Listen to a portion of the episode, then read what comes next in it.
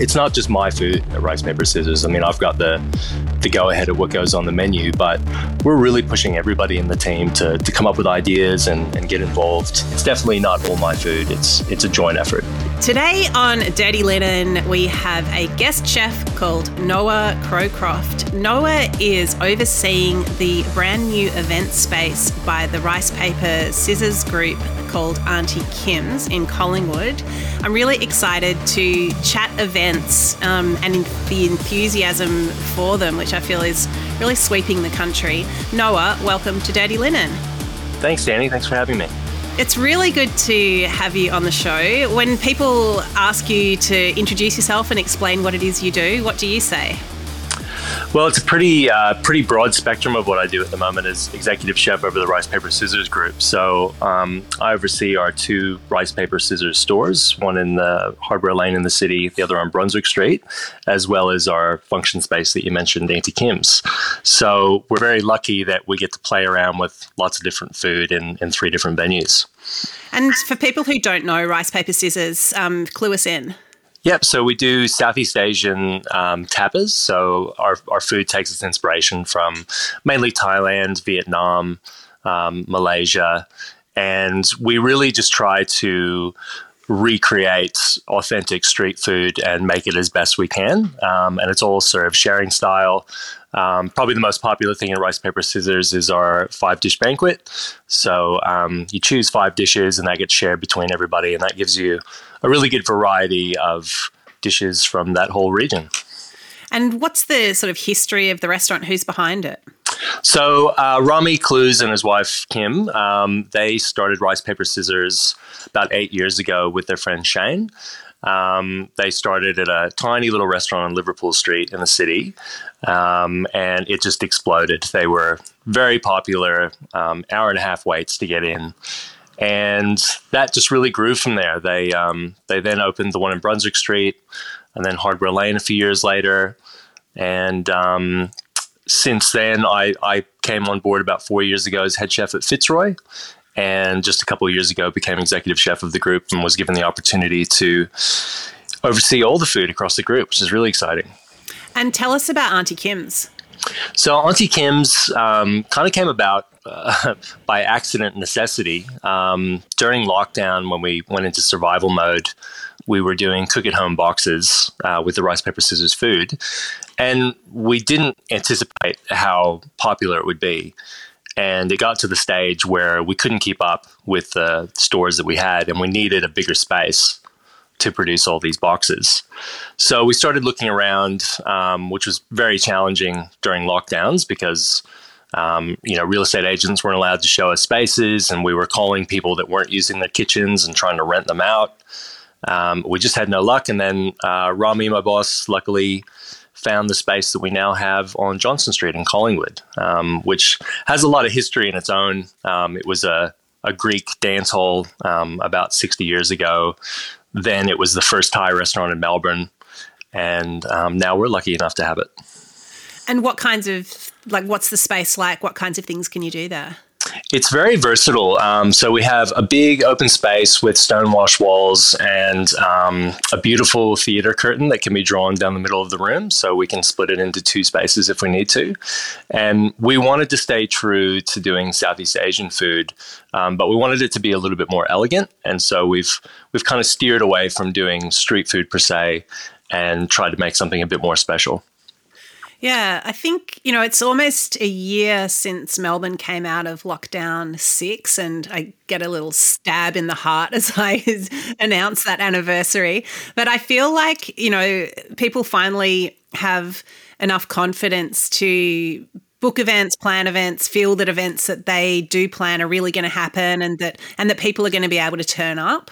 Um, how are you feeling the energy around events? Oh, it's it's it's so much better than it was. I mean, there was a, a long period of time and a lot of frustration where we were we were booking events left, right, and center. We were um, organizing participation events with Melbourne Food and Wine Fest, and then you know we just kept going into lockdown and having to go back into doing boxes. Um, and then when we did get to a stage to where we were allowed to have a reasonable amount of people in the in the venue, um, there was just a real lack of um, customer confidence on putting down a deposit, you know, in case the in case we went back into lockdown or half the guests weren't going to be able to show up or we were going to accidentally cause a super spreader event. So there was a real lack of confidence. And now that we've been out of this funk for a long time, it's just great to feel the energy in the venue every time we we do a function or a wedding. Um, it's it's just really exciting, really special to be a part of. Well, you've certainly made yourself a part of it because you road tested the event with your own yes, wedding. That's right. how how was that? Was that really just to make sure you had all the systems down? no, well, my, my wife was a little bit nervous because um, you know, she was worried I was going to be looking over my shoulder, and and uh, you know, it's it's a nightmare enough for her to go out to dinner with me where I'm just not really in the moment. I'm paying attention to what's going on out around me. Um, so she was a bit nervous about that. And to boot, um, my best man was Malcolm Wright, who's the head chef of that venue. Um, but I think we did a pretty good job of not interfering, and and we were able to have a really good time. And um, it, it, was just really special. It was a really special day for everyone. I'm not I'm not saying that because it was my wedding, but to to be in the mix of it and not um, behind the curtain and cooking, um, it was really special to see just just what a unique venue we have. I mean, there's nothing like it in Collingwood, and um, I, I mean, it's just a very unique space in Melbourne. Did you do any of your own prep? A little bit. Um, I I was quite busy, but I did just kind of poke in and taste a few sauces and made a made a couple small recommendations. But um, I was actually really impressed with with how the guys did. I knew they were very nervous about um, putting the food out, but they did a really good job. Everything was delicious. I'd love to learn a bit more about your background as a chef, Noah, and especially you know coming into such an established brand with with legions of fans. Um, you know what it's like to, I suppose, be a custodian, but also try to put your own stamp on it. Um, but yeah, take us take us back. Where are you from? So I. Um, I, I, grew up in Austin, Texas, but uh, both of my parents were Australian, so they emigrated to Canada before I was born. I was born in Toronto, and then um, we made our way down to Texas a few years later. So, grew up in Texas with Australian parents and made several trips over to Australia growing up. Um, I definitely didn't see myself cooking Asian food. I, I, always loved eating Asian food growing up, but as you can imagine in Texas, there's not a huge variety. I mean, we kind of had bad sushi places and even worse Chinese buffets, and that was kind of the the the multitude of what we had. So um, when I came over to Australia and you know for the first time walked through Chinatown, I was just blown away, and I, I had no idea that this whole other world of food existed, um, and I've really just been in love with it since. And I mean, what about your cooking journey?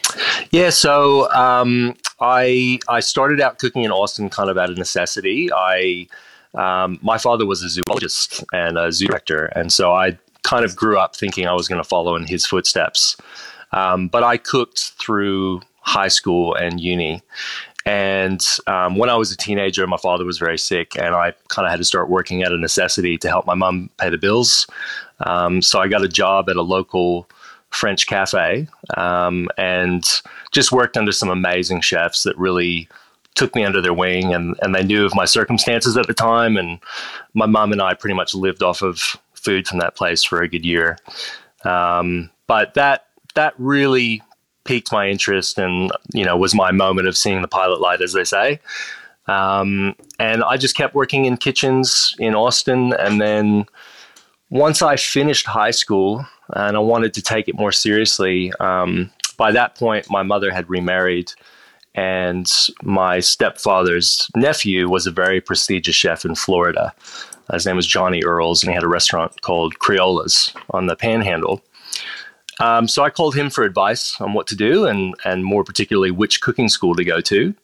And his advice to me was, you don't want to be a chef. Um, you'll it's it's hard work. The money's not great. You'll become an alcoholic. Go to university. You don't want to be a chef.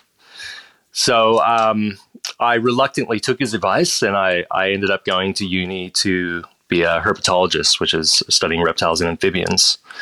And um, after I completed my degree, um, something kept ringing in my head that my father had told me when he was directing zoos that a lot of people that work with animals work with animals because they don't really like people. and I, I found that as I was going to uni, I, I didn't really um, relate to a lot of the people I was going to school with. And while I was outside of uni, I was working in kitchens that were just so much fun and learning every day, getting to cook amazing food. And um, I just fell in love with it. So after I finished uni, I called uh, Johnny Earles back and I said, No, I, I really want to do this. I want to be a chef. What, what should I do? And he told me not to piss my money away at cooking school and to come work at his restaurant down in Florida. So I um, threw everything I owned in the back of my pickup truck and drove to Florida the next week. That is a really amazing story. Um, it reminds me of when my mum, my mum and dad my dad's Jewish, my mum wasn't, but to be to convert to Judaism, she had to ask the rabbis three times, and they say no the first two times as a matter of course. The third time, it's like, fine, you really want to join us. How bad do you want this? Yeah, exactly. it definitely felt that way. Um, but Florida was a very formative year for me. Um, so I, I the 14 hour drive. I didn't know anybody in Florida except for Johnny Earles, who I'd never actually met. Um, I'd only spoken to him on the phone. And I didn't really time it right. And when I pulled into town, um, I felt like I was driving into a Tim Burton set. There was all these big pastel buildings by the side of the uh, beautiful Emerald Coast. I found out later that this is where they filmed The Truman Show with Jim Carrey. So if you've seen that movie, that's that's where I did my apprenticeship, and um, it it feels like a movie set, but it's a real place. So um, drove into this weird place at three in the morning, parked my car to to get some sleep by the beach, and I I was kind of thinking Johnny was going to greet me the next morning with somewhere to stay and and you know would you like a hot shower, but he asked me to meet him at the restaurant, and um, the first thing he asked me to do, I, I walked into the kitchen to this very professional, um, insanely clean kitchen with 15 chefs and beautifully pressed white chef jackets, the most professional kitchen I'd ever stepped into. And Johnny said, um, I need you to make everyone breakfast. So um, I very nervously um, destroyed breakfast for these chefs and um, didn't didn't really do myself any favors walking in the door of that meal and um, he he was like, "Okay, I see where we're at, and you've you've got a bit to learn." So um, that that was a really incredible experience that year I had at Florida, and it was just um, kind of surreal with the amount of celebrities that would come into that restaurant. Um, celebrity chefs, we had Joel Robuchon and Emeril Lagasse come in for a feed. Um, Sheryl Crow her family lived in that little town, so her and her family used to come in with Lance Armstrong. So it was, it was like, wow, this is this is cool. Like this is the top. This is one of the top restaurants I've ever been to, and it was really special to be a part of that. And um, just just worked with some very strong chefs. Um, I still say that my sous chef at that restaurant, he still reminds me of the little French chef from Ratatouille.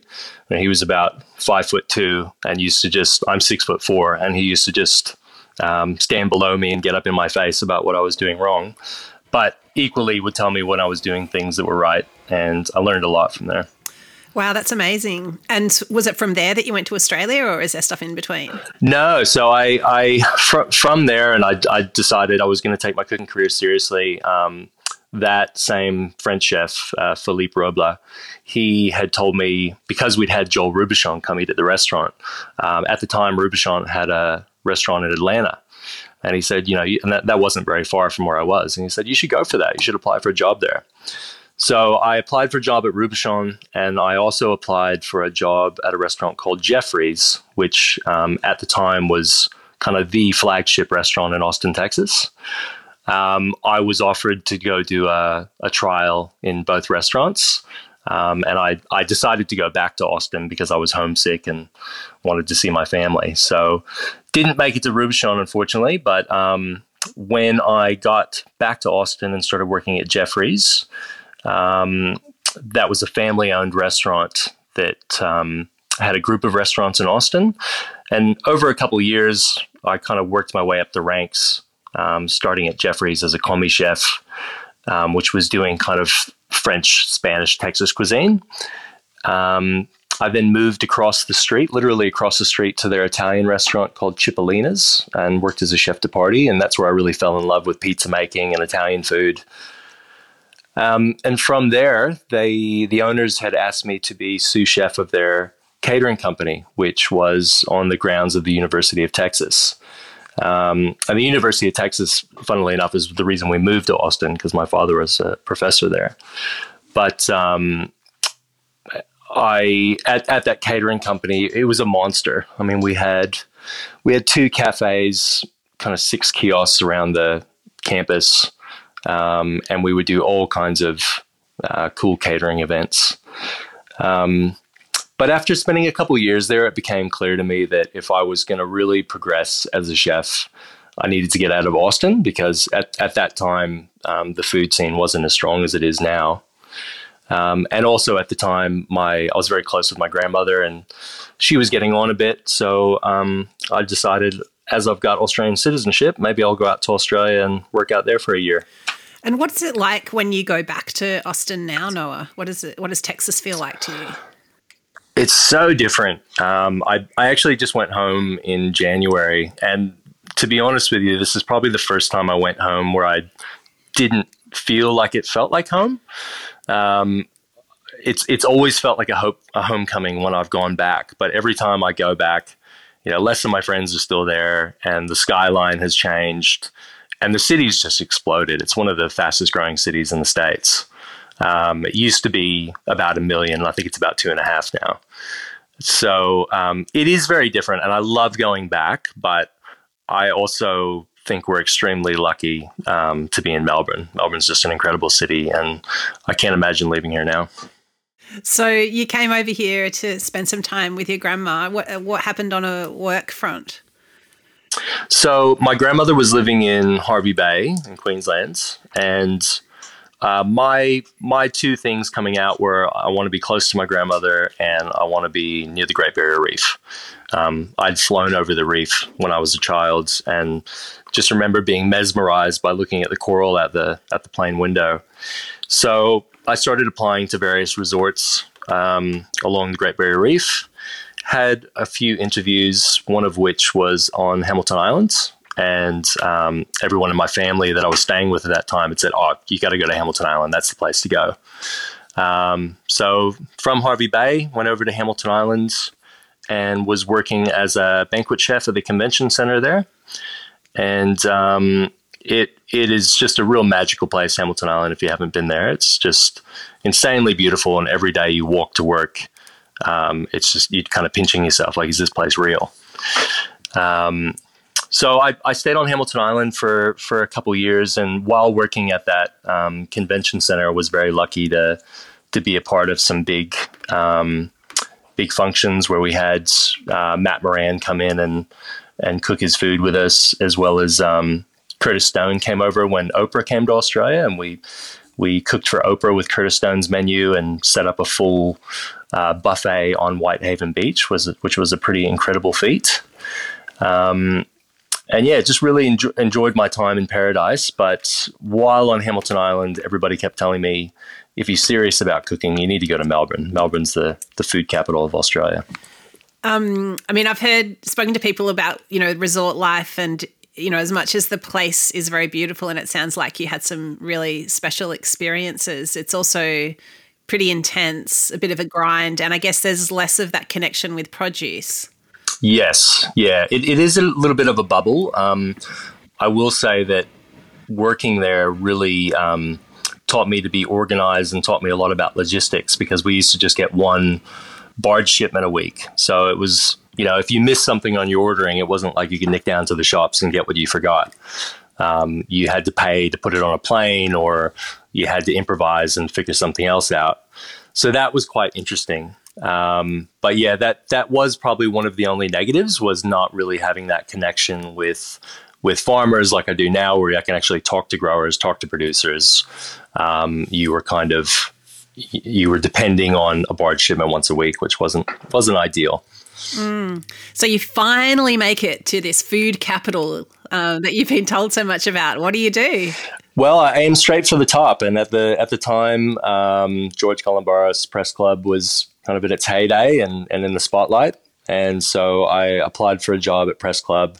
Um, I got an interview a few days later, um, but when I sat down for my interview, I was very quickly told that, well, actually, you're applying for a job at our sister restaurant, Maha, which at the time was um, still part of Made Establishment. Um, so, you know, they gave me a bit of a rundown about Maha, which had only been open for, I think, about six months at the time. It had just got its first hat.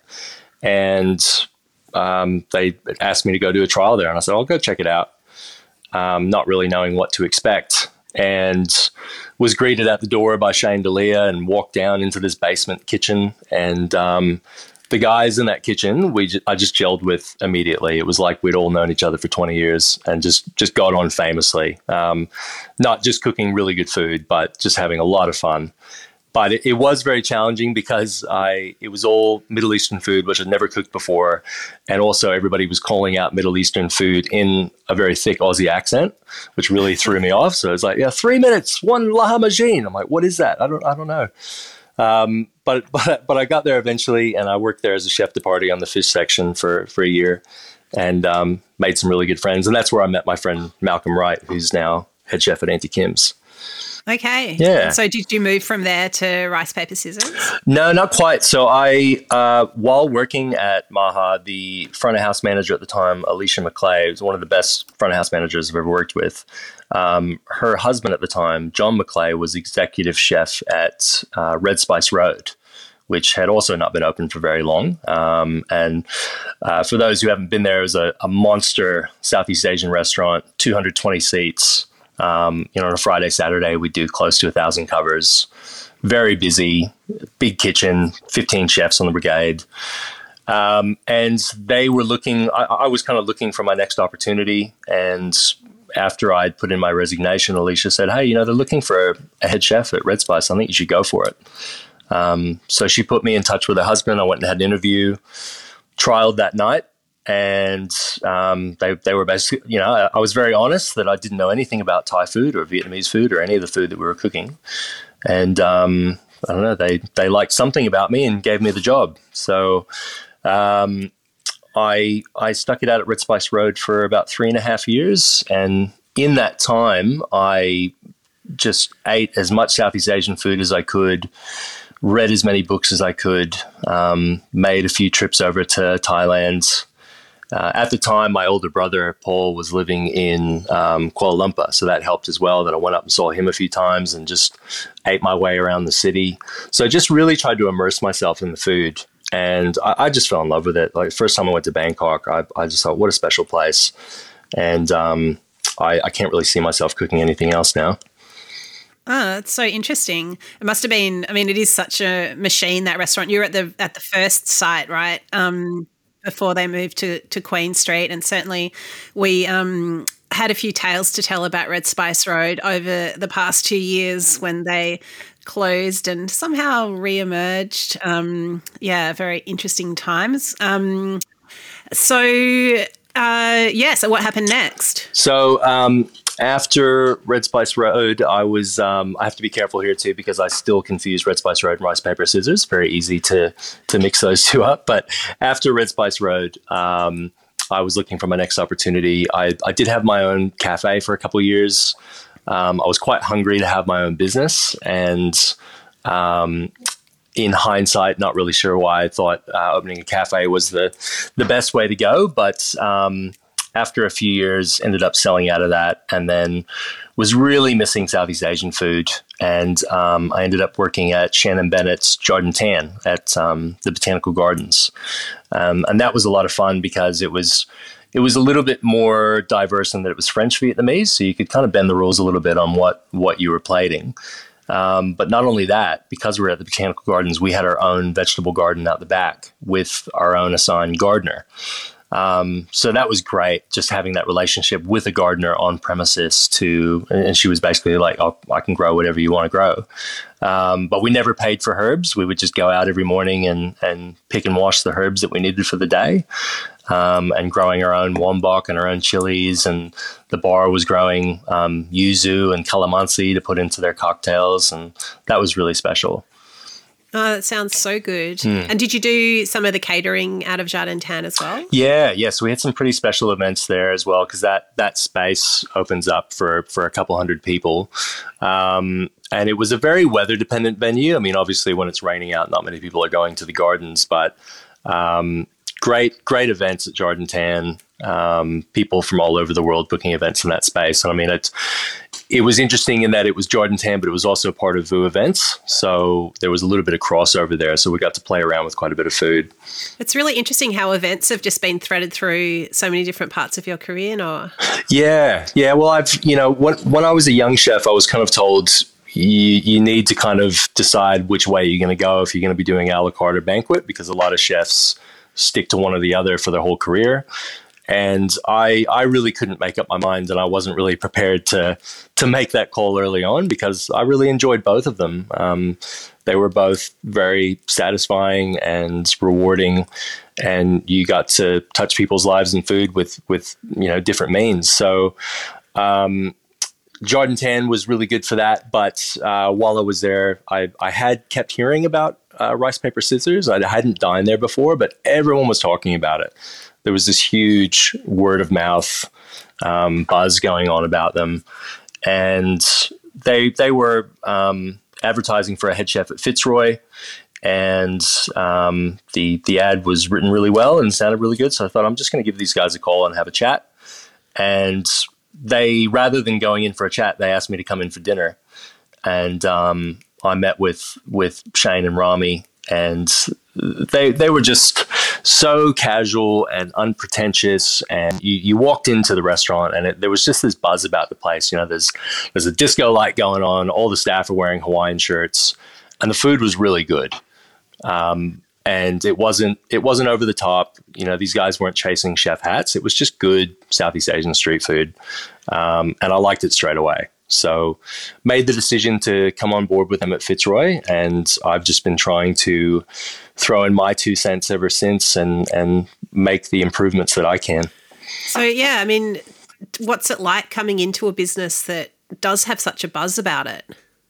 It's interesting because you you know uh, I mean every chef we're all we're all precious creatures and want to um, you know put our spin on things and and say that's my food, but it's what I love about rice paper scissors still to this day is the um, just how inclusive it is. Um, it's never about you know when I was a young chef, there was lots of restaurants I worked in that.